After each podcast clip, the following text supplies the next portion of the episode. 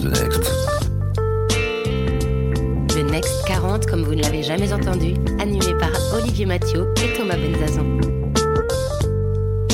Ils sont 40, 40 entrepreneurs, 40 champions de la tech française. Comment sont-ils arrivés là? À quels enjeux font-ils face? Quels sont les ressorts qui les ont forgés? Je suis Thomas Benzazon, cofondateur du Brain Studio Feuille Blanche, et avec mon compère Olivier Mathieu, cofondateur de Price Minister, DG du Fonds 2050, président de The Camp et vice-président de France Digital, nous vous plongeons dans l'univers de ces entrepreneurs d'exception et les coulisses du Next 40. Ils répondront à nos questions, à celles d'invités surprises, tout comme à nos partenaires que sont La Tribune, Madines, France Digital, La French Tech et Neuflis OBC. Vous en voulez plus? Abonnez-vous sur vos plateformes de podcast préférées.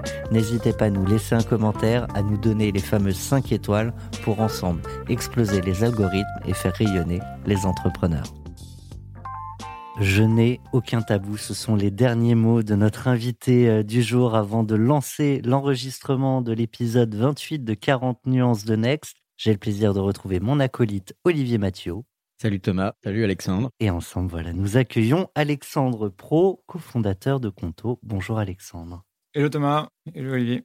Alors, eh bien, écoute, euh, on est ravis de, te recevoir. On a reçu euh, récemment euh, quelques autres fintech. On a l'impression que la fintech, donc je, rappelle, hein, c'est les startups qui sont dans la grande famille de la, de, la, de la disruption, de la transformation de la finance, ont plutôt le vent en poupe. Secteur qui a plutôt le vent en poupe en France. Il y a eu des très grosses levées de fonds, beaucoup d'annonces.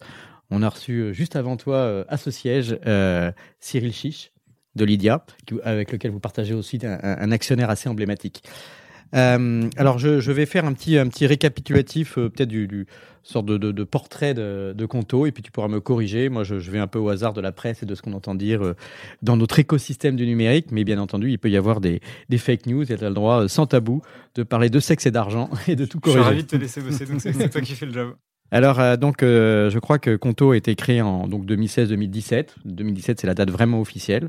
Euh, donc, par toi-même, Alexandre Pro et ton, et ton associé Steve Anavi. Alors, il y a une levée de fonds spectaculaire qui avait été annoncée en janvier 2020 de 104 millions d'euros, si je ne me trompe pas. Et ça devait faire donc 135 millions d'euros levés depuis le début de Conto. Donc, qu'est-ce que c'est que Conto? C'est dans cette grande famille des, des néobanques. On fera peut-être requalifier un peu qu'est-ce que c'est que la néobanque, parce qu'on a vite tendance à être jargonneux. Tout le monde le sait en général, en tout cas dans l'univers des startups. Mais enfin, en tout cas, bon, c'est des banques qui n'ont en général pas d'agence, qui sont entièrement euh, numérisées à travers des applications mobiles ou, des, en, en, partie des applications mobiles, mais évidemment, ça peut être des interfaces web, etc. Et donc, sans forcément de réseau retail, de réseau de distribution. Mais pour le coup, vous êtes spécialisé sur la clientèle des PME, alors que beaucoup des, néobanques qui ont, euh, eu des, fortes notoriétés au départ, pas forcément d'ailleurs françaises, euh, étaient comme N26 ou Revolut, étaient plutôt sur la clientèle grand public. Euh, vous avez la particularité d'avoir accueilli le, alors ce qu'on appelle toujours le géant chinois. Je ne sais pas si vous avez remarqué dans la presse, chaque fois qu'on parle de Tencent, qui est aussi le, le, le, fondateur de, enfin l'investisseur, enfin le créateur de, le, propriétaire de WhatsApp et WeChat, qui a aussi investi dans Lydia. Alors à chaque fois, c'est toujours accolé avec le, cette, cette épithète de géant chinois, qui est, qui est, est-ce que c'est rassurant ou est-ce que c'est pour dire qu'ils sont, qu'ils sont puissants? Enfin, en tous les cas, on voit qu'ils s'intéressent beaucoup aux fintech françaises, qui sont également dans, dans effectivement dans Lydia. Euh, il y avait également euh, DST Global. Alors c'est intéressant parce que c'est aussi un, un milliardaire russo-israélien qui a investi chez vous. Et puis auparavant, vous aviez, je crois, aussi le fonds de Peter Thiel, qui a réinvesti, je crois, au dernier tour également.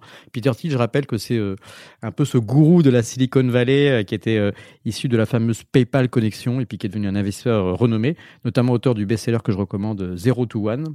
Euh, parfois un petit peu controversé pendant les campagnes, euh, pendant les campagnes politiques euh, républicains par rapport aux, démocrates. Mais enfin, il avait un, parti pris un petit peu dissonant par rapport à la majorité de la Silicon Valley. Et puis également Alven, qui est un, des, fonds très à succès français, donc qui était, là dans les tours précédents et qui a réinvesti d'après ce que j'ai pu lire.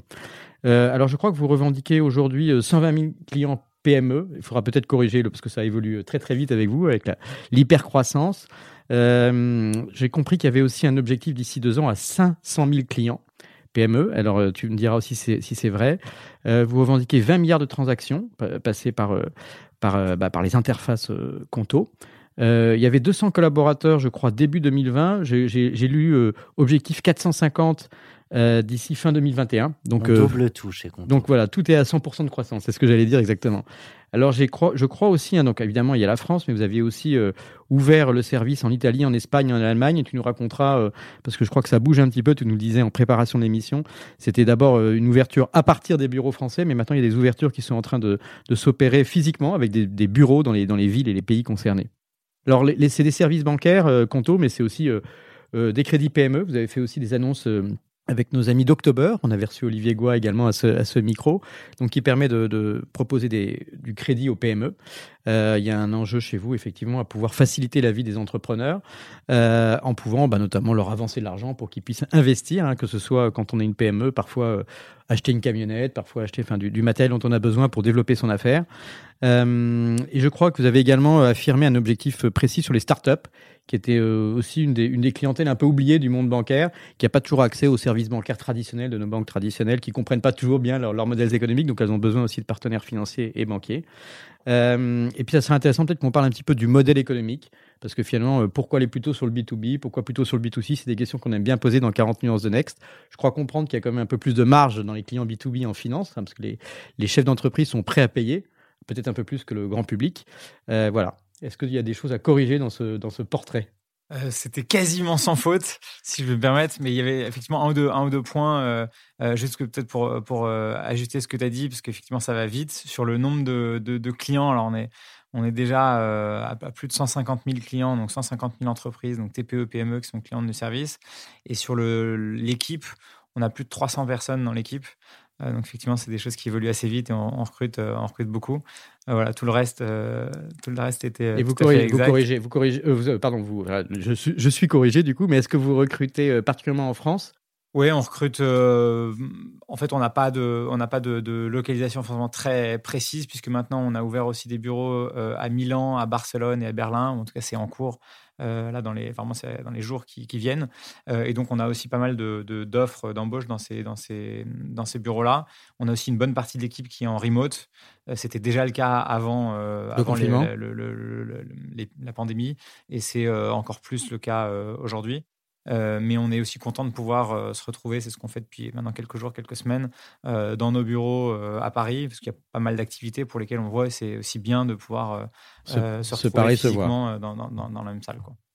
Avec Olivier, on aime bien revenir sur les débuts. certes, nous avons des champions de la tech, mais on commence toujours petit et on commence toujours avec un pitch. Pitch, oh pitch. Pitch, oh pitch. Olivier euh, a présenté euh, Conto. Est-ce que euh, le pitch des débuts tenait en une phrase? La banque des PME, est-ce que c'est le même pitch aujourd'hui?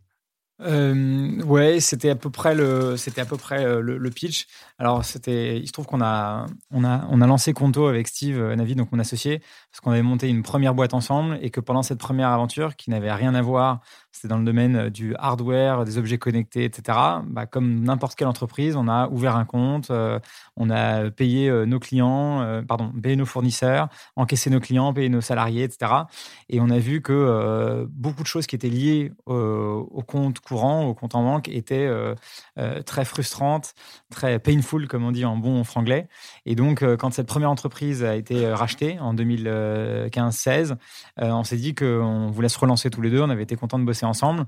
Et on s'est dit, qu'est-ce qu'on qu'est-ce qu'on a eu comme grosse frustration bah, sur cette première entreprise qui s'appelait Smokio Et on a commencé à lister alors la banque, l'assurance, la comptabilité, etc. Et puis en, discutant, on s'est dit, il y a vraiment un truc à faire sur effectivement les, services bancaires ou financiers pour les TPE-PME. Et c'est comme ça qu'on a, euh, qu'on, a lancé euh, euh, Conto. La, première tagline qu'on avait, c'était Easy Business Banking. Donc effectivement, ça dit assez bien, ça dit assez bien ce que ça veut dire. Qu'est-ce qui est plus facile et qu'est-ce qui fait que les banques traditionnelles n'ont pas cette même facilité d'utilisation? Ah, ce qui est plus facile, c'est à peu près tout. Euh, enfin, c'est-à-dire euh, ouvrir un compte, c'est plus facile. Ça le fait 7 euh, jours sur 7, 24 heures sur 24, de son canapé ou de son bureau ou de son smartphone quand on est dans le métro. évidemment, sans envoyer de documents par la poste et encore moins se déplacer. Donc, avec l'année qu'on a bien de passer confinement, etc., bah, c'est assez facile à, comprendre. Et puis ensuite, toutes les autres étapes recevoir sa carte, bah, ça prend trois jours au lieu de plusieurs semaines quelquefois, euh, pouvoir la bloquer, la débloquer, voir toutes ces transactions, avoir un historique illimité de transactions, pouvoir euh, avoir une notification en temps réel de ces transactions, joindre un justificatif, l'extraction automatique des montants de TVA qui sont sur la facture, la comptabilité qui est faite quasiment automatiquement, etc. Donc voilà, si on prend tous les éléments, euh, on voit que tout est plus simple, plus rapide et permet de, faciliter la vie de l'entreprise. Moi, j'ai une question, Alexandre, parce que du coup, on, commence à de plus en plus, dans 40 millions de textes, mais en, général aussi, hein, dans, la presse, on parle de plus en plus de, de, ces néobanques. Du coup, je me, pose une question, moi, qui est... Euh, qui est finalement euh, pourquoi en fait les grandes banques n'ont pas plus évolué? C'est des questions qu'on s'est posées à une époque, euh, nous, quand on faisait Pricener avec le e-commerce, hein, on se les posait euh, dans d'autres secteurs, y compris dans je sais pas la digitalisation de la musique.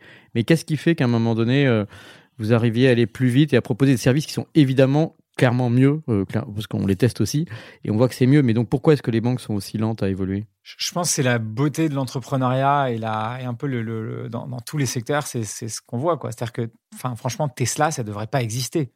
Enfin, je veux dire, euh, oui, c'est vrai. Euh, Tesla, honnêtement. c'est euh, valable dans tous les domaines, quand, sur l'assurance. Et... Quand on regarde, oui, mais, mais dans des trucs vraiment, on va dire. Mais dans physique, oui. Dans le domaine, je suis d'accord. Alors, du coup, ma question, la rendre un peu plus spécifique parce que vous m'avez fait botter en tout, ça rien. mais en fait, malgré tout, les banques, elles sont quand même opérées leur, leur mue digital. Elles ont, elles ont quand même, on a aujourd'hui des applications bancaires, qu'on soit au Crédit Agricole, à la BNP, à la, etc. Non, de tous les citer. Non, je, me suis dit que j'allais arrêter tout de suite. Euh, désolé euh, pour les autres, mais euh, donc elles ont, elles ont, donc elles ont quand même la capacité à investir. Elles ont de l'argent, elles, gagnent bien leur vie.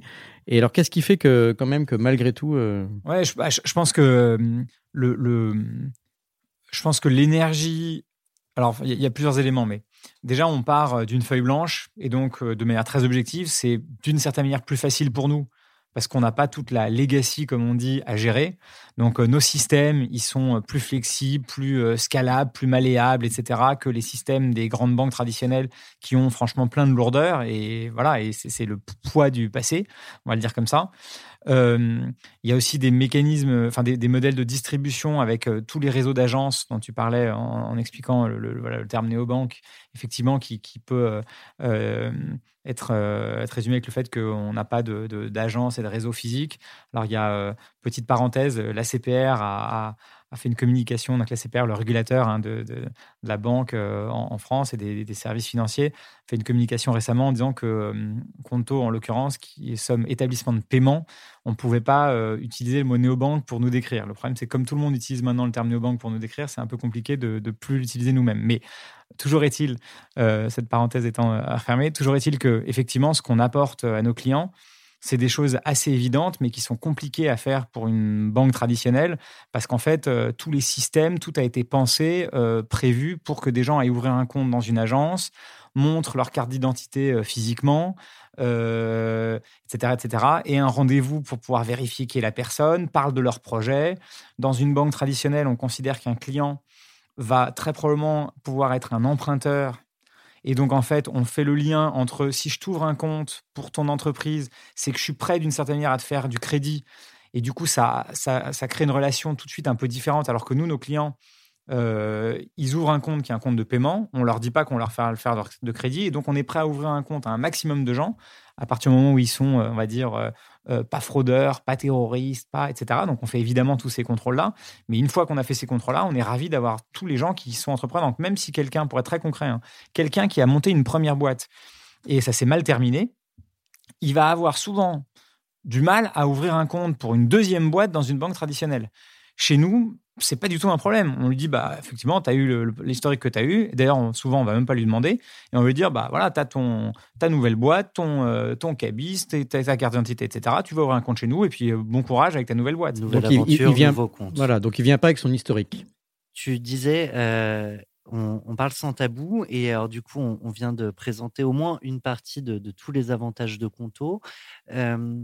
Est-ce que tu seras en mesure de, lister ou au moins une limite à, un service comme Conto par rapport à des acteurs traditionnels?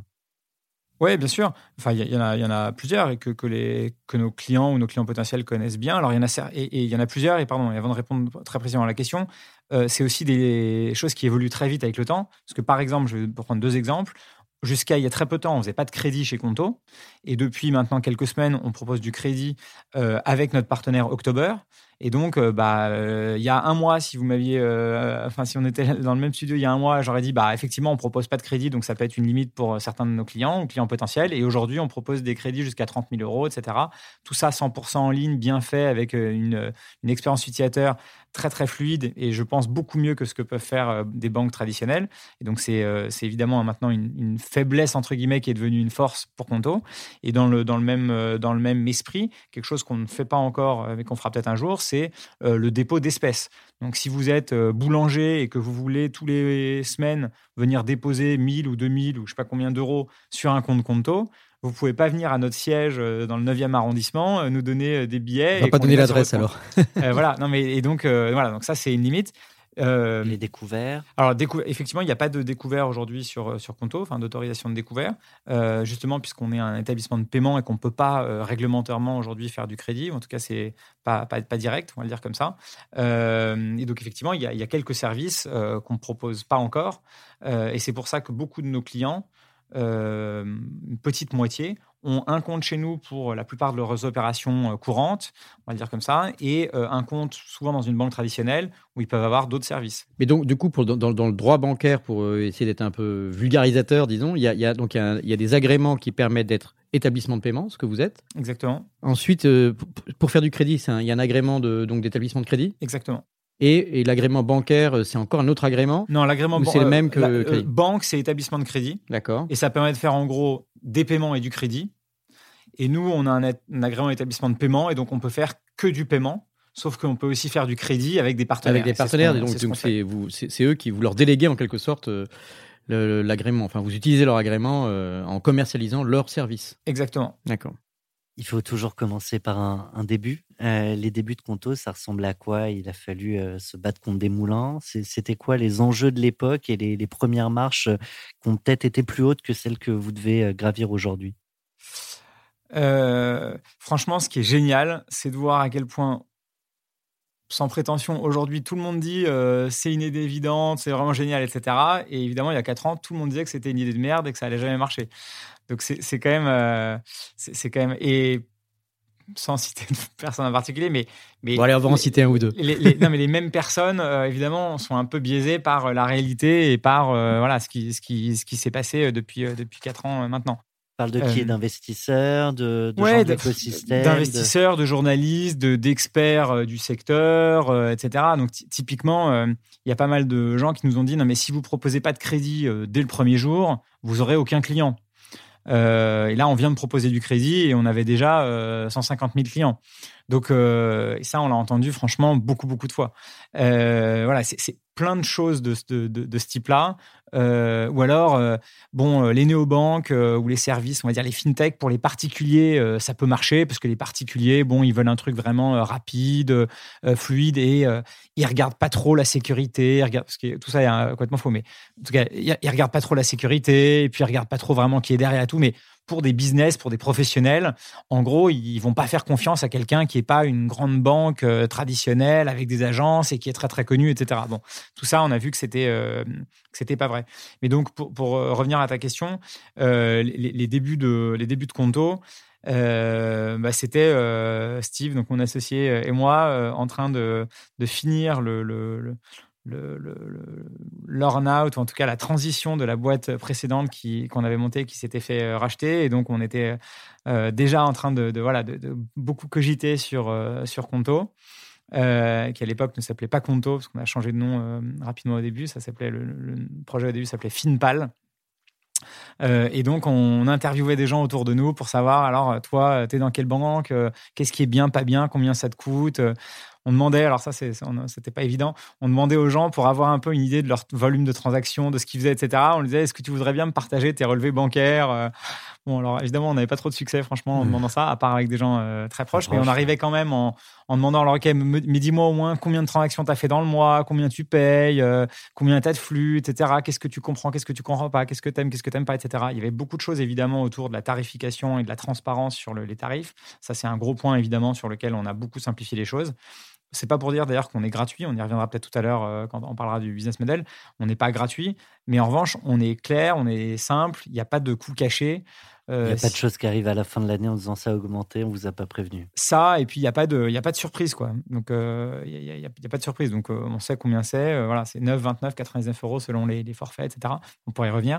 Donc ça, c'est un point. Et puis le dernier point qui était très important aussi qu'au début qu'on a, qu'on a vu, c'est que le, c'est une évidence, mais il faut, le rappeler, le, support client, il est quand même malheureusement euh, assez mauvais dans les banques traditionnelles pour plein de raisons.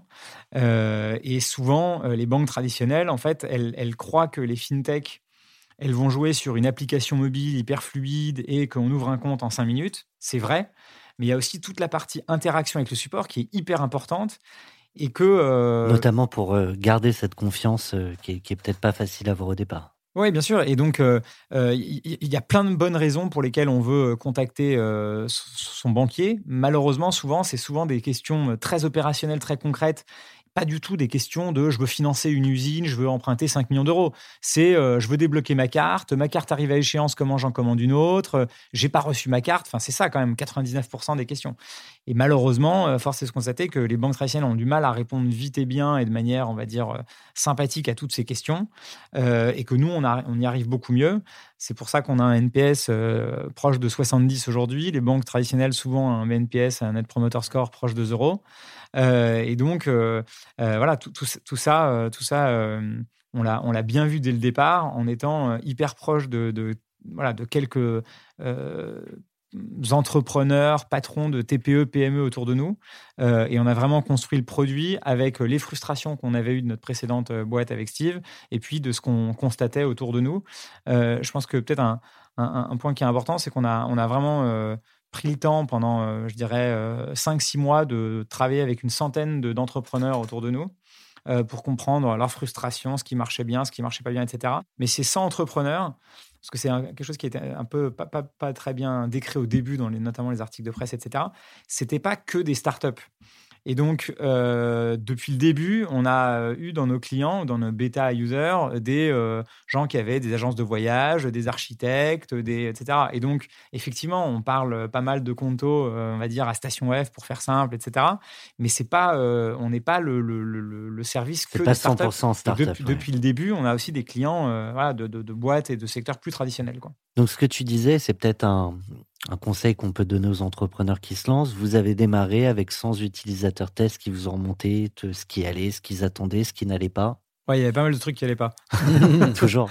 Euh, non, non, il y avait, franchement, il y avait. Alors, c'est marrant parce que, comme on parle quand même de, de, paiement, d'argent, etc., de, de mouvements financiers, on se demandait toujours au début comment on présente le truc. Est-ce qu'on dit vous allez être euh, bêta-testeur? Mais alors, bêta-testeur, on se disait franchement, ça fait peur si on me dit je vais tester avec ta carte, avec ton virement et tout. Tu vas être bêta prélevé. Alors, non, mais, c'était quand même des vrais tests avec euh, des vraies cartes et du vrai argent. Ah ouais, non, non, au, début, on a, au début, on a fait ça. Alors, avec un compte, il y avait un seul compte, euh, on a testé pendant quelques semaines, voire même quelques mois. Et puis ensuite, on a, on a fait ça avec une centaine de clients. Et là, on, du coup, on avait dit, vous n'êtes pas bêta testeur, on avait dit bêta user, parce qu'on trouvait que c'était un peu plus, voilà, sinon ça faisait un peu euh, rat de laboratoire. Euh, euh, et, voilà, mais, mais effectivement, là, c'était hyper important d'être très, très réactif dès qu'on voyait, enfin, dès qu'on voyait qu'il y avait une transaction, un virement, un truc qui avait un, problème ou potentiellement un problème, de les rassurer, de, voilà, d'être, la réactivité et la transparence, évidemment, ont beaucoup aidé. Quoi. À ses débuts, c'est quoi un problème? C'est un virement qui n'arrive pas, c'est euh, l'argent qui se perd, j'en sais rien. En fait, j'essaie de me projeter. Ouais, c'est ça. Euh, enfin, pas forcément qui se perd, mais, mais oui, enfin, en tout cas, qui, qui devrait être arrivé sur un compte et qui est encore sur un compte de, de, passage ou euh, et du coup qui est bloqué à un endroit. On voit où il est, mais on comprend pas pourquoi il est bloqué à cet endroit-là. pareil, une transaction carte, parce que la, la les, Enfin bref, transaction carte, il y a plein de raisons pour lesquelles ça peut ne pas passer. Donc, euh, donc justement, il y, a, tout le marketing qu'on peut faire autour euh, d'un service comme Conto, et puis il y a toute l'infra derrière. Je me rends pas compte de ce que ça demande, et je connais d'ailleurs pas tout votre parcours à, tous les deux, mais comment ça se monte un, un projet euh, aussi, aussi costaud? Alors, ça se monte avec pas mal d'énergie, franchement un peu de folie aussi parce que c'était quand même un peu fou, et euh, aussi des bonnes rencontres et des bonnes, euh, des bonnes associations, euh, à la fois des gens qu'on a recrutés assez vite dans l'équipe. On a eu la chance de gagner un peu d'argent avec notre, notre précédente boîte qu'on a vendue donc en 2015-2016, donc ça m'a permis de financer les, les, premières, les premières embauches de, notre, de notre poche. Donc en fait, quand, on a, quand on a levé des fonds, notre, notre round de seed, on avait déjà quelques personnes embauchées qui commençaient à travailler avec nous sur le, sur le projet. et donc ça, c'est le premier point. Et puis après, on a aussi eu des partenariats qui nous ont aidés à nous développer plus vite et à, nous, et à acquérir aussi des, des, connaissances sur le sujet. Notamment, on s'est associé avec une entreprise qui s'appelle Trisor, qui a été rachetée depuis par, par le groupe Société Générale et qui avait un agrément d'établissement de paiement et les, les, systèmes, on va dire, de, de, de back-end pour créer Conto. On a été leur premier client, on s'est un peu construit, on va dire, ensemble. et puis, par la suite, on a eu, on a pris, on va dire, notre indépendance par rapport à, à puisqu'on a eu notre, notre propre agrément et notre propre, et notre propre core banking system, donc qui est un peu le, moteur, on va dire, bancaire qu'on utilise pour faire tourner Conto. mais on s'est aussi, appuyé pardon, sur ces, sur ces partenaires euh, externes qui nous ont permis de, bah, de nous focaliser sur une partie de la, chaîne de valeur et pas tout faire tout seul. Euh, en tout cas, pas tout faire tout seul dans un premier temps.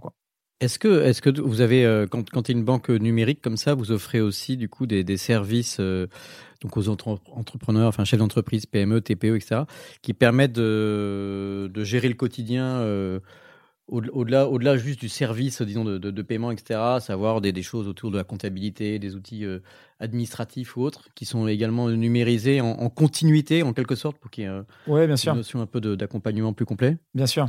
Euh, alors, je, disais euh, tout à l'heure, notre, notre première tagline, c'était Easy Business Banking. Et maintenant, on a un, petit peu ajusté, puisque notre, notre tagline qu'on utilise maintenant, c'est Business Just Got Simpler. Donc, c'est un peu plus large.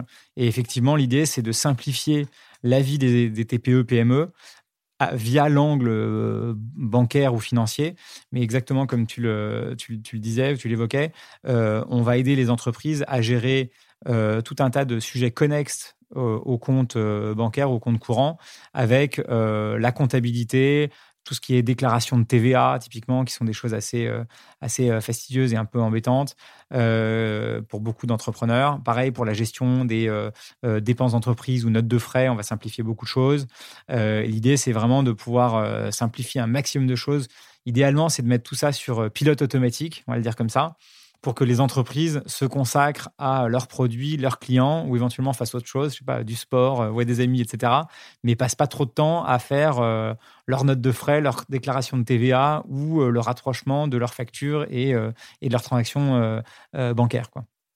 Alors moi, j'ai encore des milliers de questions, Thomas. Je ne sais pas dans, dans, dans, dans quelle rubrique, parce que c'est intéressant aussi de parler de, de, de la situation actuelle. De, et, des évolutions de ce qui se passe aujourd'hui dans ce monde purement numérique et, confiné ou déconfiné Complètement. On a une question euh, quand même de notre partenaire euh, Madines et euh, sa journaliste Antafin qu'on peut te faire écouter maintenant. Vous avez un message. Bonjour, vous avez doublé le nombre de vos clients et de votre chiffre d'affaires en 2020. Quels sont aujourd'hui les besoins des entrepreneurs et entrepreneuses envers leur banque? Alors effectivement, on a doublé euh, notre, euh, notre, nombre de clients et notre chiffre d'affaires en 2020. Pense qu'on est bien parti pour faire la même chose. Donc c'est 2020 par rapport à 2019 Ouais. Et je pense qu'on est bien parti pour faire la même chose en, en, 2021. Euh, les, besoins des entrepreneurs et enfin entrepreneurs au masculin et au féminin, on va le dire comme ça.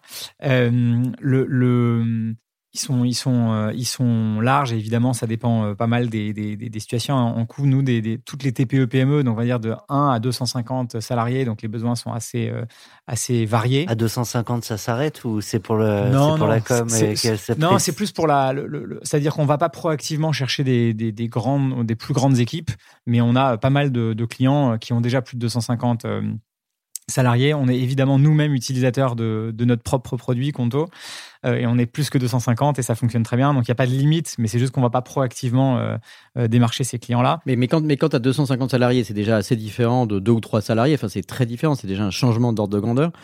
Du coup, il y a plusieurs utilisateurs du même compte. Enfin, tout, tout ça est géré pour qu'il y ait un, parce qu'il peut y avoir déjà un directeur financier à cette, cette taille d'entreprise. C'est exactement ça. Et donc, en fait, sur Conto, on peut avoir 1, 10, 20, 50 utilisateurs. Ils peuvent avoir des rôles et des accès différents. Euh, c'est assez pratique pour gérer des, des, budgets euh, dans une team marketing, par exemple. Tu as, la carte marketing qui est plafonnée à temps. Euh. Exactement. Donc, on peut avoir des, des, des sous-comptes ou des comptes euh, avec, effectivement, exactement comme tu dis, Thomas, la marketing, tech, etc. Enfin, selon ou par pays, Allemagne, Italie, etc. etc. Est-ce que ça va jusqu'au, par exemple, jusqu'au RH Est-ce que le je sais pas, le paiement des salaires, par exemple, etc. Ça passe par, par là aussi Oui, tout à fait. Alors, euh, ça, c'est pas quelque chose. Nous, on fait pas nous-mêmes toute la partie bulletin de salaire, etc. Mais typiquement, on a annoncé il y a quelques mois maintenant un, partenariat avec Payfit. et donc, on peut directement connecter son compte Payfit et son compte Conto. Et donc, bah, si on a des bulletins de salaire générés dans Payfit, en un clic, les virements vers tous les salariés vont être réalisés depuis Conto avec un virement en masse euh, avec un, bref, une intégration XML, etc. Enfin, sans rentrer trop dans les détails techniques, euh, et qui fait que ça va être très très fluide pour euh, le directeur financier ou directeur des ressources humaines, on va dire, qui, gère ça. Donc c'est effectivement une des intégrations assez intéressantes qu'on a faites ces derniers mois. Et en fait, la valeur qu'on apporte à, nos clients, elle est autant dans Conto, ce qu'on apporte nous directement, que toutes les intégrations autour de Conto qui euh, simplifient la vie des entreprises, parce qu'évidemment, beaucoup de processus sont liés au, compte courant. Très bien. Et eh ben, écoute, euh, c'est hyper parlant.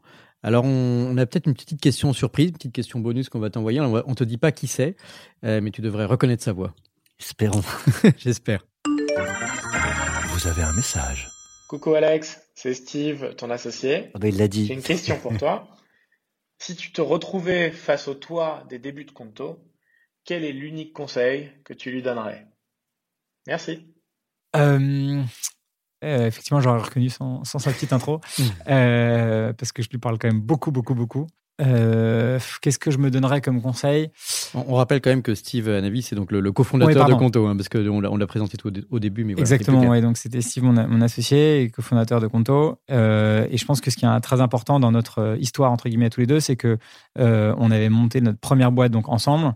Et je pense que. Déjà tous les deux ou il y en avait d'autres? Non, déjà tous les deux. Euh, et du coup, on a. il se trouve qu'on se connaît depuis le, le, collège. On était euh, au collège, lycée ensemble. On s'est un peu perdu de vue. On s'est retrouvés euh, un peu plus tard et on a monté donc cette première boîte ensemble. Et puis deuxième boîte donc avec Conto. et je pense que on a eu des pour être transparent, on a eu des, des, hauts et des bas beaucoup plus importants, en tout cas en termes de bas, on va le dire comme ça, avec notre précédente boîte. et donc, ça nous a vraiment soudés, rapprochés. Donc on a énormément confiance euh, l'un envers l'autre. Je, je, le remercie et je, peux dire, je le salue de sa confiance et de, ce qu'on a pu monter ensemble. Je trouve ça évidemment génial de, faire ça tous les deux.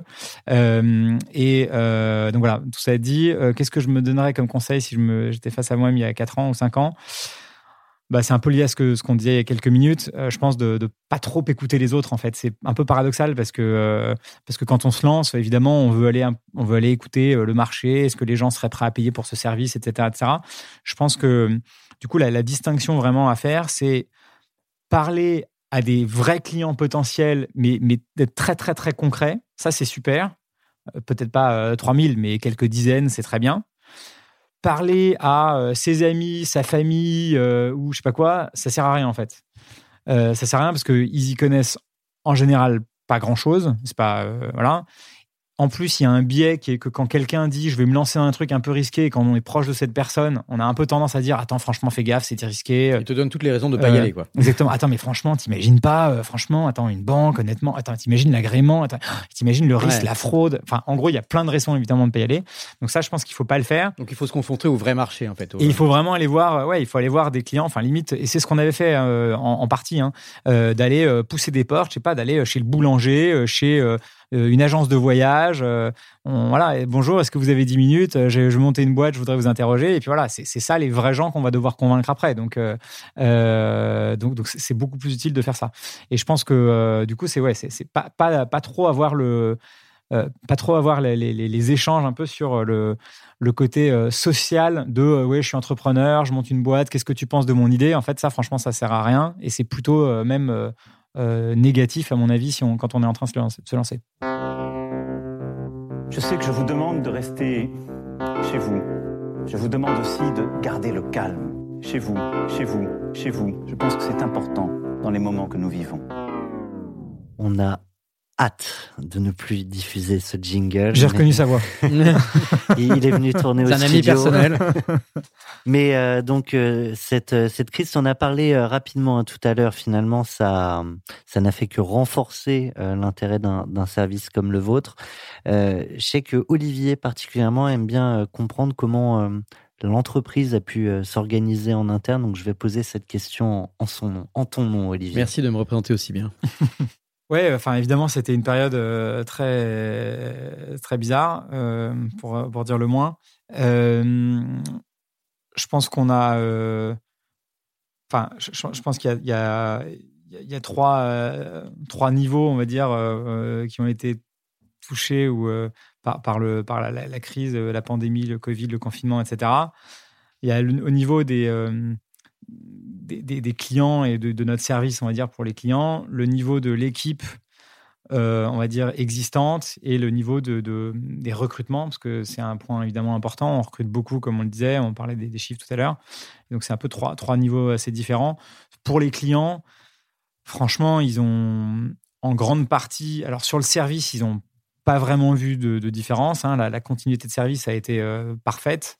Euh, il y a eu, pour être très euh, exhaustifs. Il y a eu pendant deux semaines ou trois semaines, on n'a pas pu encaisser les chèques parce qu'un de nos partenaires euh, avait des bureaux qui étaient fermés, etc. Donc, euh, sur le, service d'encaissement de chèques, il y a eu un petit, petite pause, on va dire, pendant quelques semaines. Mais sinon, à part ça, il n'y a eu vraiment aucune, aucune interruption de service. On est passé 100% en remote du jour au lendemain. Évidemment, on est une entreprise, on a tous le bon MacBook qui va bien. On est habitué à travailler quand même quelques jours par semaine, éventuellement en remote. Donc passer de quelques jours par semaine à 100%, c'était assez facile pour tout le monde. On a les bons outils, les bons, etc.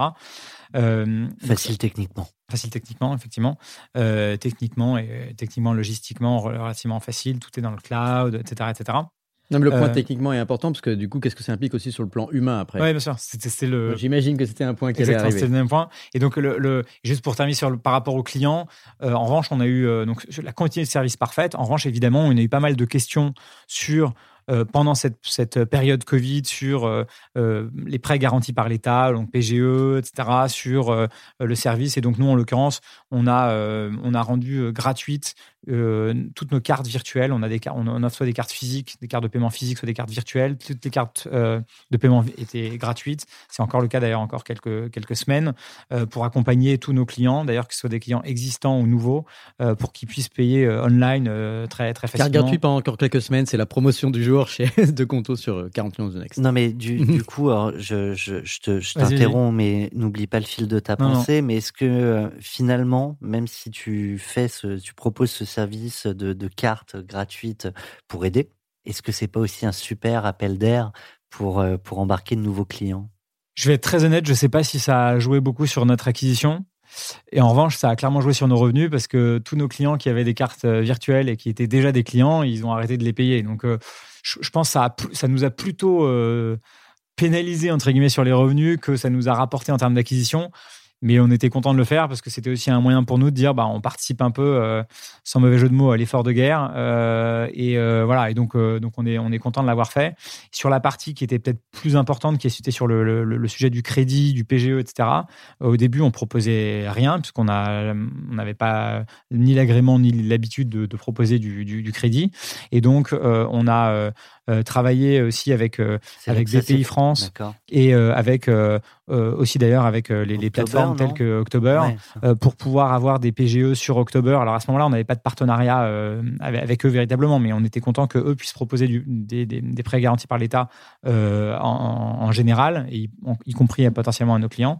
Et puis il y a eu aussi eu donc des, des échanges avec BPI France pour que BPI France puisse proposer en direct à des clients qui n'avaient pas forcément de banque traditionnelle de pouvoir bénéficier de euh, euh, quelque chose qui s'appelait qui s'appelle toujours le, prêt rebond euh, qui était limité je crois à 50 ou 60 000 euros qui était aussi distribué par les régions etc qui a aidé pas mal de, TPE PME et mais c'est aussi ça effectivement qui nous a poussé à me dire bah euh, c'était pas forcément un énorme sujet avant, même si c'était un sujet. Mais là, on voit bien que c'est peut-être quelque chose d'un peu plus euh, pressant qu'avant. Et donc, on a envie de, s'associer, alors en l'occurrence avec October, pour pouvoir proposer ces, lignes de crédit. Et je ne l'ai pas précisé euh, quand on en parlait tout à l'heure, mais donc via October ou avec notre partenaire October, on propose à la fois des lignes de crédit euh, donc classique, hein, euh, crédit euh, amortissable sur 24 mois jusqu'à 30 000 euros. On verra si dans quelques mois on augmente peut-être ses plafonds et ses durées. Et puis deuxièmement, on offre aussi via October des prêts garantis par l'État. pour l'instant, c'est des choses qui, c'est des mécanismes nationaux hein, qui sont en vigueur jusqu'à la fin de l'année, fin 2021. Et donc, on espère que si nos clients, si certains de nos clients ont besoin de prêts garantis par l'État, bah, ils pourront, ils pourront en bénéficier via via ce canal. Donc ça, c'est sur la partie continuité de service qui a été donc, que je disais, totale. Et effectivement, ça nous a aussi fait remonter quelques besoins peut-être supplémentaires sur la partie crédit. Le deuxième élément, c'est pour l'équipe déjà en place. Et là, ça a globalement euh, euh, bien fonctionné, euh, bien ou très bien fonctionné, même si franchement, c'est compliqué, je trouve. Moi, je ne vais pas cacher, je trouve que c'est compliqué de. Alors, déjà, à ma place, je trouvais ça compliqué parce que gérer une équipe. 100% à distance, ne jamais voir les gens, même si on a un truc sur lequel on veut brainstormer, etc., etc. Bah, je trouve que c'est compliqué. passer 8, 10 heures par jour sur Zoom, Hangout, Co. franchement, la, Zoom fatigue, c'est un un vrai phénomène. Euh, ne serait-ce, enfin, bref, j'ai j'ai eu mal, des problèmes aux yeux, bon, je vous passe les détails, mais, mais voilà, j'ai bien vu. Euh, euh Nous-mêmes, on est content de te recevoir en studio physiquement. non, mais c'est vrai, ça fait, en, venant d'ailleurs, là, je, je Olivier en, en patientant devant la porte deux minutes, je voyais des, des, des cafés, des terrasses euh, remplies. Franchement, moi, je n'ai pas encore trop profité des terrasses depuis la réouverture, là, mais juste voir les gens contents en terrasse et tout, je, sais pas, je trouve que ça, c'est quand même très, très positif pour, euh, pour le moral. Quoi. Même sous la pluie, ils étaient contents, Même sous la pluie. avec leur hashtag en terrasse sur Instagram. Euh. Exactement, exactement. Mais du coup, c'est vrai que la, la gestion de l'équipe s'est globalement très bien passée. Mais, euh, mais je trouve que voilà, 100% du temps, c'était dur. En fait, ce que je trouve difficile aussi, je fais une petite parenthèse à l'intérieur de ce sujet-là en particulier, enfin, ou en tout cas, tu vas me confirmer si c'est difficile ou pas, mais c'est que vous êtes en forte croissance. Donc, d'une certaine manière, il y a une crise d'un côté, mais en même temps, bah, l'économie numérique et, la finance numérique est peut-être un peu favorisée par cette crise parce que finalement, il y a, une fois qu'il n'y a plus d'agences ouvertes, on a, on a, plus de facilité encore à basculer sur le numérique. Mais vous avez, donc ça, c'est une, une, réalité du marché. Mais d'un point de vue humain, vous êtes de la croissance, ça implique aussi des recrutements. Et du coup, je me demande comment ça se passe quand tu parles de, tu parles de la culture d'entreprise, mais il y a plein de nouveaux qui arrivent et il y a personne dans les bureaux. Alors comment est-ce qu'on embarque des gens alors que vous êtes en 100% de croissance sur les effectifs? Bah ça, franchement, ça c'était euh, c'est plus challenging. C'était le troisième point. Effectivement, c'est encore plus challenging pour les pour les nouvelles recrues, pour les personnes qui rejoignent l'équipe. Euh, et j'ai envie de dire encore plus pour les nouveaux managers. Ah C'est-à-dire que les, les, les, les, personnes qui sont euh, plus juniors dans l'équipe, qui ont un manager, bon, euh, alors évidemment à distance, euh, ça va à peu près. Le mais les gens qui sont managers, on leur dit alors toi, tu vas manager ces cinq personnes, t'es chef d'équipe, et en fait ces cinq personnes, tu les as jamais vues et tu vas jamais les voir. Enfin jamais les voir. Tu vas pas les voir là à très court terme. Ça c'est plus compliqué quoi. c'est encore plus compliqué. En tout cas dans les retours qu'on a eus, c'est notamment ces, ces managers qui, qui, sont arrivés pendant la période de confinement et de qui, qui, ont eu du mal. et puis il y a eu aussi, franchement il faut, faut, faut l'avouer, il y a eu aussi des gens qui euh, notamment, nous, on a pas mal de, on a pas mal d'étrangers. Euh, on est euh, très fiers d'ailleurs, enfin très fiers. En tout cas, on a, on a 40% d'étrangers dans notre, dans notre équipe. On a 45 nationalités sur les 300 personnes de l'équipe. Et une bonne partie des, de, de ces non-français sont venus pour Conto ou peut-être juste avant Conto et donc euh, bah, habitent, euh, enfin sont venus à Paris en, se disant euh, je vais profiter de la, France, de la vie parisienne, je vais sortir, je vais etc. Et comme c'est pas un secret, le, logement coûte relativement cher à Paris. Souvent ont des petits appartements ou des petits studios etc. et pour certains d'entre eux vivent vivent seuls. Et donc en gros ceux qui se sont dit bon je vais aller passer quelques années à Paris, profiter de la vie parisienne, sortir etc. Et puis en fait ils sont restés enfermés, enfin j'exagère un peu, mais ils sont restés enfermés pendant 12 euh, mois dans leur petit studio alors qu'ils n'avaient pas de proches, pas d'amis, etc. Il n'y a, pas une idée, a pas une idée pour vous euh, euh, d'organiser des colloques entre vos collaborateurs bah, C'est marrant parce que j'ai... Comme font les étudiants hein, quand ils arrivent dans une nouvelle ville. Ouais, ouais c'est vrai. Franchement, j'ai pensé j'ai vu un, bref, un post sur Facebook il n'y a pas longtemps d'un, on va, on va déménager, on va changer, on va changer de bureau euh, en début d'année prochaine. Et, euh, et j'ai vu un post d'amis d'amis sur Facebook qui disait euh, appartement à louer dans la rue dans laquelle on aura nos, nos, futurs bureaux. Et, et, je me suis dit, en fait, vu que maintenant en plus on a des gens qui sont à, à, Milan, à Barcelone et à Berlin, je me suis dit, ah, on devrait louer. et puis en fait, comme ça, ils viendront. Il y a des boîtes qui font ça dans et la donc, ouais, et je, je, pense que ça peut être un bon, effectivement, ça peut être un bon, une bonne solution. On parlait des difficultés que vous avez pu vivre dans, dans cette pandémie et expliqué notamment pour les managers. Est-ce mmh que ça me faisait penser est-ce que c'est pas encore plus difficile? On parle quand même de bonnes nouvelles, tu es recruté, tu débarques. Si, je sais pas si vous êtes séparés peut-être dans malgré la, croissance de, certains collaborateurs. déjà, est-ce que c'est peut-être le cas? Oui, on s'est enfin, séparés. En tout cas, il y en a évidemment pas mal qui sont partis de, de, de, leur, de leur souhait, de notre souhait ou d'un on va dire d'un commun accord. Donc il y, a effectivement le, tous les cas de figure. Mais tu as tout à fait raison. Oui, je viens à ma question est-ce que c'est pas du tout encore plus difficile quand on est obligé de le faire à distance sur Zoom Si, mais comment dire En étant très pragmatique, si c'est terminé, c'est un mauvais moment à passer à se le dire, mais c'est terminé. Il n'y aura pas de suite. Donc c'est pas très grave. Enfin, c'est pas très grave. C'est désagréable. On préférait le faire euh, pour plein de raisons en personne, etc. Mais à la limite, ça s'arrête. Bon, euh, chacun passe à autre chose. Enfin, on l'espère. Là où c'est plus compliqué, c'est quand ça marche euh, bien ou moyen bien, mais qu'on a quand même des choses à se dire, euh, du feedback peut-être pas évident à faire, euh, des messages à faire passer à distance, et que là il y a des trucs qui peuvent traîner parce qu'on n'a pas réussi à trouver les mots, parce qu'on sait pas très bien, etc. Ça c'est pour des cas un peu plus compliqués, ou même des, des ouais des, des moi là j'ai été euh, frappé, j'ai fait un la, semaine dernière un, un workshop, on va dire ça comme ça, pendant deux heures avec trois personnes de l'équipe. On était tous les quatre dans la même salle franchement, les, trois m'ont dit, alors un peu spontanément, on pense qu'on n'aurait jamais euh, pu faire euh, la même chose à distance. Alors, est-ce que c'est parce que ça aurait pris plus de temps? Est-ce que c'est parce que. Euh, enfin, pour, pour plein de raisons. Mais, mais, mais c'est vrai qu'il y a quand même. Euh, là, je vois un, tableau blanc j'ai derrière toi, Thomas. Euh, franchement, avoir un tableau blanc, se lever, prendre un petit break de trois minutes, revenir, on en parle deux secondes en allant prendre un verre d'eau, un café, etc. C'est vrai aussi. Ça fait aussi partie de la, de, la, de la, créativité et de la création. Quoi. Pas, pas tout le temps, pas pour tout, mais dans certains cas, c'est quand même utile. Puis on n'est pas tous égaux probablement face à la prise de parole, par exemple. Donc la prise de parole en public ou même en petit comité, euh, quand tu es devant un écran ou un micro ou, devant une table, il y a peut-être du coup des gens qui se taisent alors qu'ils auraient parlé, réciproquement selon les, selon les caractères. Ouais, tu as raison. Et, d'ailleurs, je me demandais juste d'ailleurs si dans le droit du travail, finalement, euh, si vous avez, quand, bon, quand tu fais une interruption de période d'essai, voilà, c'est des choses qui arrivent, mais évidemment, de temps en temps, des entretiens euh, préalables de licenciement, etc. Tout ça, ça je ne sais pas si ça fonctionne très bien, effectivement, ou ça a été prévu en période de confinement. Bah, je Enfin, euh, je suis pas expert, mais je, je crois qu'il y a eu pas mal de, de comment dire d'aménagements, en tout cas pendant le euh, l'état de l'état d'urgence. L'état d'urgence, merci. Exactement. Donc je crois que pendant l'état d'urgence, qui là je crois est prolongé jusqu'au 30 juin 2021, euh, effectivement le code du travail est assoupli, on va mm. dire, sur certains sur certaines choses. mais c'est compliqué parce que je crois que c'est pas pas pour tout, alors que évidemment bref, la, situation est quand même très différente de la normale. Est-ce qu'on parle du monde d'après?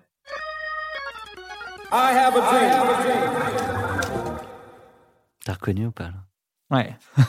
c'est Martin Luther King. On est, on Salut Martin. il, est, il est venu pour toi. Il, il s'est réincarné. Non, écoute, euh, c'est vrai qu'on est, on sent qu'on est dans un basculement un peu de civilisation. Alors, il y a, c'est pas, c'est évidemment la, la, question de la crise sanitaire, mais du coup, nos façons de travailler ensemble euh, sont peut-être profondément modifiées. on vient de parler de beaucoup de travail à des, consommer, vivre, vie de citoyen, vie de, vie de travailleur, etc. Euh, et, c'est intéressant de le voir bah, appliqué probablement euh, à Conto en tant qu'entreprise, mais aussi en tant que prestataire de services financiers euh, auprès de ses clients. Est-ce que tu vois des grandes évolutions qui vont peut-être du coup sur lesquelles tu capitalises, qui sont aussi des opportunités, qui sont des choses qui vont durer, qui n'étaient pas juste depuis le début jusqu'à la fin du confinement, mais qui sont finalement des changements de comportement profonds et qui t'ouvrent des, perspectives sur notre vie financières de, PME, TPE qui sont tes, clients?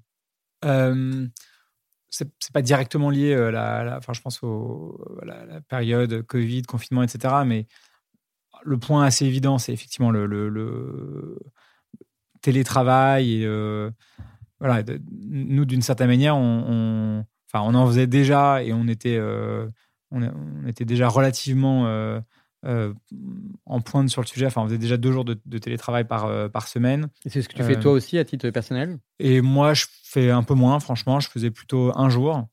là, évidemment, avec le, confinement, j'ai appris à faire plus. je suis content, franchement, d'aller d'aller 3-4 jours par semaine au bureau.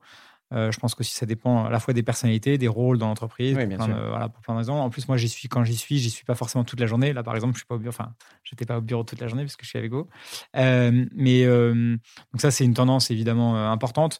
Nous, je le disais en début de notre échange, comme maintenant on a en plus des bureaux en Allemagne, en Italie, en Espagne.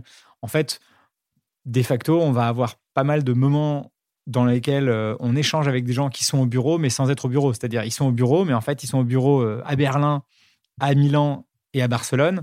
Et ça, en soi, c'est aussi quelque chose qui n'est pas spécialement nouveau parce que des entreprises qui ont des bureaux dans plusieurs villes, dans plusieurs pays, ça existe depuis très longtemps. Mais c'est aussi une nouvelle manière pour nous de travailler parce que ça veut dire que euh, pour euh, échanger, etc., il va falloir soit le prévoir si on veut voyager, soit euh, probablement plutôt faire ça à distance. Et du coup, ça pose aussi bah, d'autres questions, d'autres challenges, notamment parce que ce qu'on veut éviter à tout prix, enfin à tout prix, ce qu'on veut vraiment éviter, c'est d'avoir un, on va dire, culture euh, Conto Allemagne, une culture Conto Italie, une culture Conto France, et que euh, tout ça soit des entreprises un peu euh, différentes, d'avoir un peu des querelles de chapelle, etc., etc. On veut vraiment éviter ça. Et donc c'est aussi pour ça qu'on avait lancé ces trois nouveaux marchés, donc Allemagne, Italie, Espagne, depuis Paris, justement pour s'assurer qu'on avait bien une culture unique. Homogène. Et à la fois, et c'est parce que souvent on a, les gens ont ça comme idée, c'est de dire ah on allait entre guillemets acclimater pas très joli peut-être comme terme, mais des nouvelles recrues allemandes, italiennes, espagnoles à la culture euh, Conto, euh, Paris. Mais en fait, c'est pas ça. C'est surtout. la culture Conto, quoi. Oui, mais c'est surtout que tous les gens, on va dire, euh, l'équipe un peu historique, changent bien aussi et qu'on comprenne bien que là, on est passé dans une autre dimension qu'on avait déjà, on va dire, un peu dans nos gènes depuis le début, parce qu'on a fait depuis le début, on fait tout en français, anglais, on avait prévu tout ça. Mais donc tout ça, ça a été très très euh, très important. Je me suis euh, je me suis un peu perdu dans la dans la dans, la réponse. Non, non, mais, bon, on parle du monde d'après. C'est bien parce qu'en même temps, c'est un sujet qu'on a qu'on n'a pas poussé, mais je m'étais noté euh, pendant qu'on parlait international en grand. c'est les mêmes problématiques, quels que soient les pays, techniquement, sur les droits les droits. Ben, la, réglementation, ça c'est assez différent d'un pays à l'autre. Alors ça, ça, ouais, euh, effectivement, et c'était.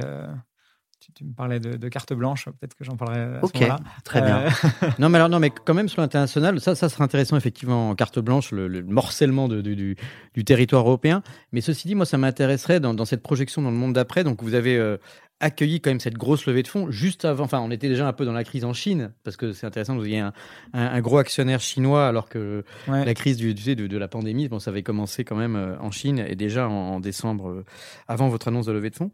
Mais du coup, vous avez euh, tous ces grands noms un peu prestigieux et donc une levée de fonds spectaculaire en montant. Est-ce qu'il y, est y, a une projection eux de leur part dans, sur ce monde d'après? Par rapport en tout cas au secteur fintech, disons, de, de, Tencent Parce qu'après, il y a aussi Peter Thiel. Donc, vous avez des gens entre la Silicon Valley, la Chine, Israël, euh, évidemment des Français. Donc, vous avez une sorte d'ADN un peu international, justement. Donc, est-ce que, est que ça fait partie du coup de la vision au départ de, aussi de ces actionnaires-là? Oui, oui, enfin, très, je pense de manière assez euh, rationnelle. Euh, nos investisseurs se disent tous que notre positionnement et notre segment, euh, sans prétention, sont, bons et que euh, service comme Conto a beaucoup de potentiel parce que bah, les TPE PME ont été pas mal les oubliés de la révolution, on va dire fintech depuis 10-15 ans, qui s'est fait beaucoup de choses pour les particuliers, comme tu le disais d'ailleurs en introduction Olivier, et que nous on est, on va dire la, la si je puis dire, la deuxième vague assez naturelle, focalisée sur les, les, TPE, PME, qu'en Europe, il y a encore pas vraiment d'acteurs. Et donc, nous, on est euh, euh, bien euh, positionnés pour être les leaders de cette révolution fintech en Europe pour les, pour les TPE, PME, éventuellement en dehors d'Europe peut-être un jour. Mais, mais voilà, et donc, c'est Tencent, DST et les autres que, que tu as pu citer. ils ont investi dans beaucoup de fintech. Euh, aux États-Unis, au Brésil, en Asie, enfin franchement un peu partout dans le monde. Et euh, en Europe, euh, ils ont envie de se positionner aussi de manière importante et ils pensent qu'on est un bon, voilà, un bon cheval sur lequel miser. Sur ce sujet-là, des investisseurs, deux, questions. la première, c'est pourquoi les Français n'y vont pas? Est-ce que c'est une question de, moyens ou de vision? Et, la seconde, c'est comment tu allé les chercher, ceux qui sont venus frapper à la porte de Conto? Alors, le effectivement, je pense que c'est très. pour répondre en deux, deux, parties, je pense que c'est vraiment hyper intéressant d'avoir des investisseurs non français.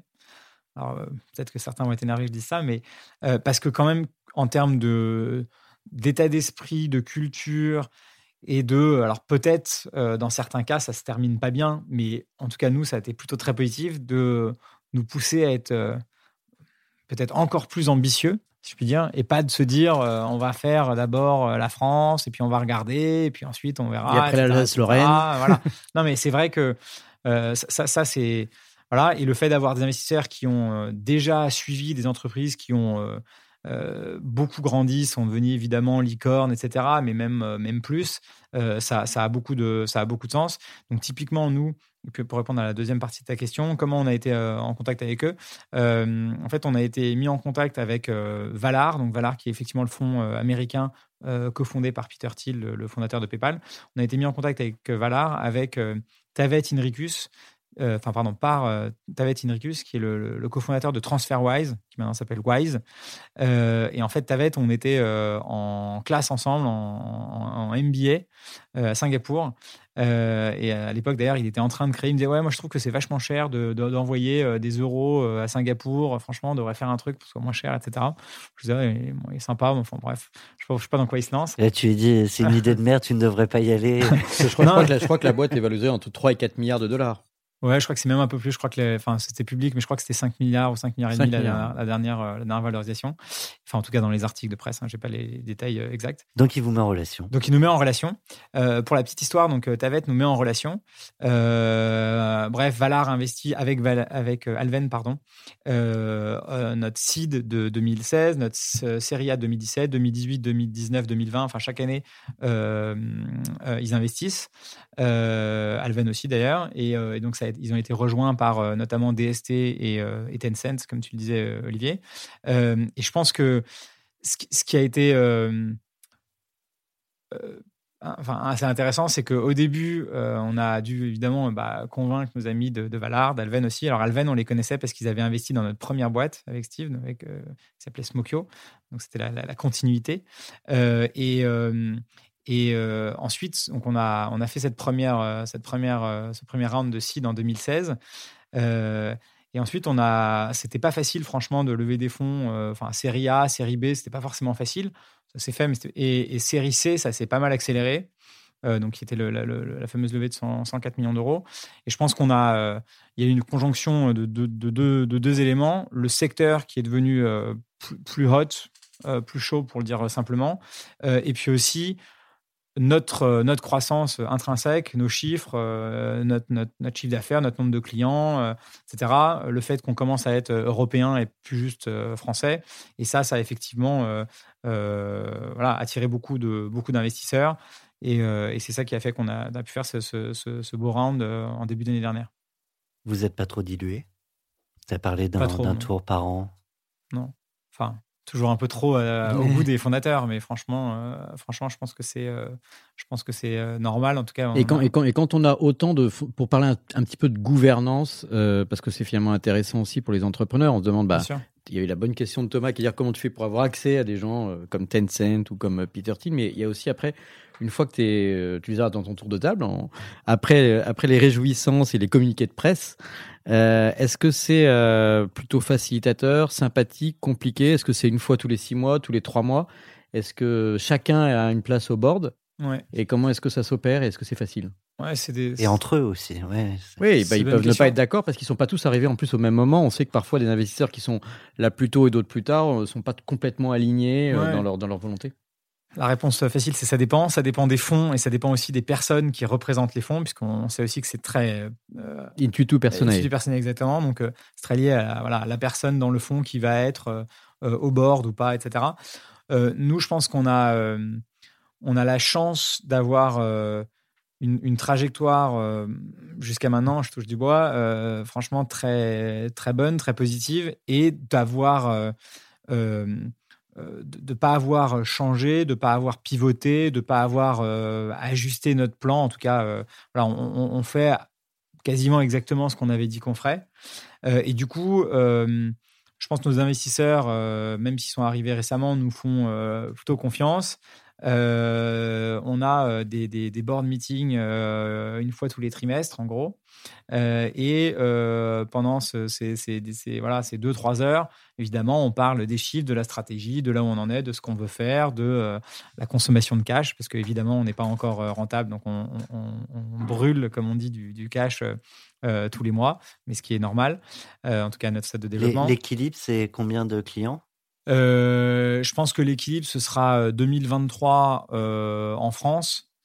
et, au niveau groupe, on va dire Conto, un peu plus tard. Et ça dépend notamment si on continue à ouvrir des pays, parce que chaque nouveau pays qu'on ouvre, ça décale d'un peu la, rentabilité. Mais donc en France, ouais, 2023, peut-être que ce sera, je sais pas, 250 000 clients, quelque chose comme ça. Il va être temps euh, de passer à la seconde partie de ton épisode, mais juste avant ça, et notamment, j'aimerais bien qu'on parle de, de ce, cette première vente de boîte, mais on en parlera peut-être dans la seconde partie.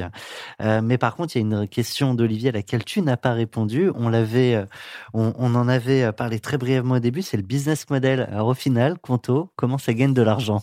Oui, alors c'est une bonne question, effectivement. C'est toujours intéressant de savoir comment euh, les boîtes gagnent ou comptent gagner de l'argent. Euh, donc nous, on a euh, trois sources de revenus. La première, c'est l'abonnement. C'est la plus grosse et c'est assez évident, mais c'est donc l'abonnement payé tous les mois par, par nos clients. on a différentes formules à partir de 9 euros par mois. c'est sans engagement, etc. À l'utilisateur et en fonction des services? Oui, en fonction des. Alors, bon, on peut upgrader selon, selon le nombre d'utilisateurs, effectivement, selon le service, etc., selon les fonctionnalités. Et en gros, c'est à partir de 9 euros par mois et c'est sans engagement et c'est mensuel. Euh, donc, c'est relativement simple. C'est un SaaS, donc euh, software de service assez classique de ce point de vue-là. Donc, ça, c'est la majeure partie de nos revenus. Ensuite, on a, euh, lié à ça aussi, on a des, cartes. on a différents niveaux de cartes. Donc, on a des cartes basiques, on va dire, et puis ensuite des cartes premium, notamment une carte métal qui coûte, coûte un peu plus cher. Et donc, ça, c'est des abonnements mensuels. Ça, c'est le premier point. Le deuxième point, c'est euh, ce qui s'appelle l'interchange. Donc l'interchange sont des commissions qui sont reversées euh, par les réseaux cartes aux émetteurs des cartes. Donc en l'occurrence, nous, nos cartes sont des cartes Mastercard, on est affilié à Mastercard. Et donc à chaque fois qu'un de nos clients utilise sa carte Conto, que ce soit euh, pour acheter quelque chose en ligne ou payer un taxi ou un restaurant, il y a une petite partie de ce qu'a payé le client qui nous est reversée par un, par un flux un peu complexe par Mastercard. Donc évidemment, le client ne voit rien entre guillemets. Il paye, lui, il paye son, lui qui paye, il paye son déjeuner 50 euros. Euh, il paye que 50 euros. Mais il y a euh, quelques centimes, on va dire, qui reviennent euh, chez nous. et donc évidemment, plus nos clients utilisent leur carte Conto, plus euh, on va avoir de revenus. Donc, euh, euh, on espère que le, service leur apporte satisfaction, leur simplifie la vie, notamment gestion, notes de frais, etc., ce dont on parlait tout à l'heure, et que donc bah, les volumes de paiement vont augmenter. D'ailleurs, c'est intéressant, on a vu une énorme augmentation des volumes de paiement mercredi dernier.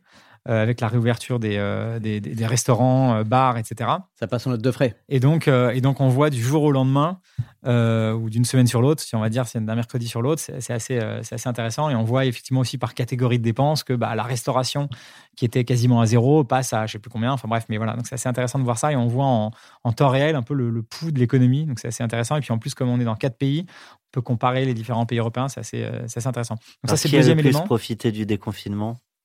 Euh, je sais pas, mais clairement, les, les, les, les, restaurants, enfin, on a bien vu que les restaurants, et ça, franchement, ça fait plaisir à plus d'un titre, les restaurants euh, ont l'air de, voilà, de, de heureusement, euh, avoir vraiment réouvert, en tout cas pour les, pour les terrasses. Et puis, le troisième, euh, troisième source de revenus, source de revenus c'est tout ce qui est partenariat. et donc, comme je le disais il y a, un petit, euh, petit, moment, euh, la valeur de Conto, c'est le produit Conto en tant que tel, mais c'est aussi ce qu'il y a autour, les intégrations, notamment avec ce qu'on a, ce qu'on appelle Conto Connect, qui permet d'intégrer des services. On a parlé de Payfit tout à l'heure, d'October pour les crédits, etc. Euh, et donc, en l'occurrence, quand nos clients utilisent un service d'un partenaire, donc par exemple, quand ils font un crédit avec October, euh, en l'occurrence, October va nous reverser une petite commission d'apporteur d'affaires. Et c'est comme ça sur d'autres sujets. Par exemple, on propose une assurance qu'on a euh, packagée et qu'on a travaillé exprès avec AXA pour nos clients, en négociant évidemment les tarifs, etc. Donc on pense qu'on a euh, une offre très très intéressante pour nos clients. Et là, dans ce cas-là, on a aussi une, petite commission. Et ça représente quoi tous les partenariats en global du CA de, de Conto? Une petite partie. Une, une partie franchement 5-10%. Oui, à peu près, c'est ce, cet ordre de grandeur. Eh ben, merci beaucoup pour ce premier volet de 40 nuances de Next consacré à Conto.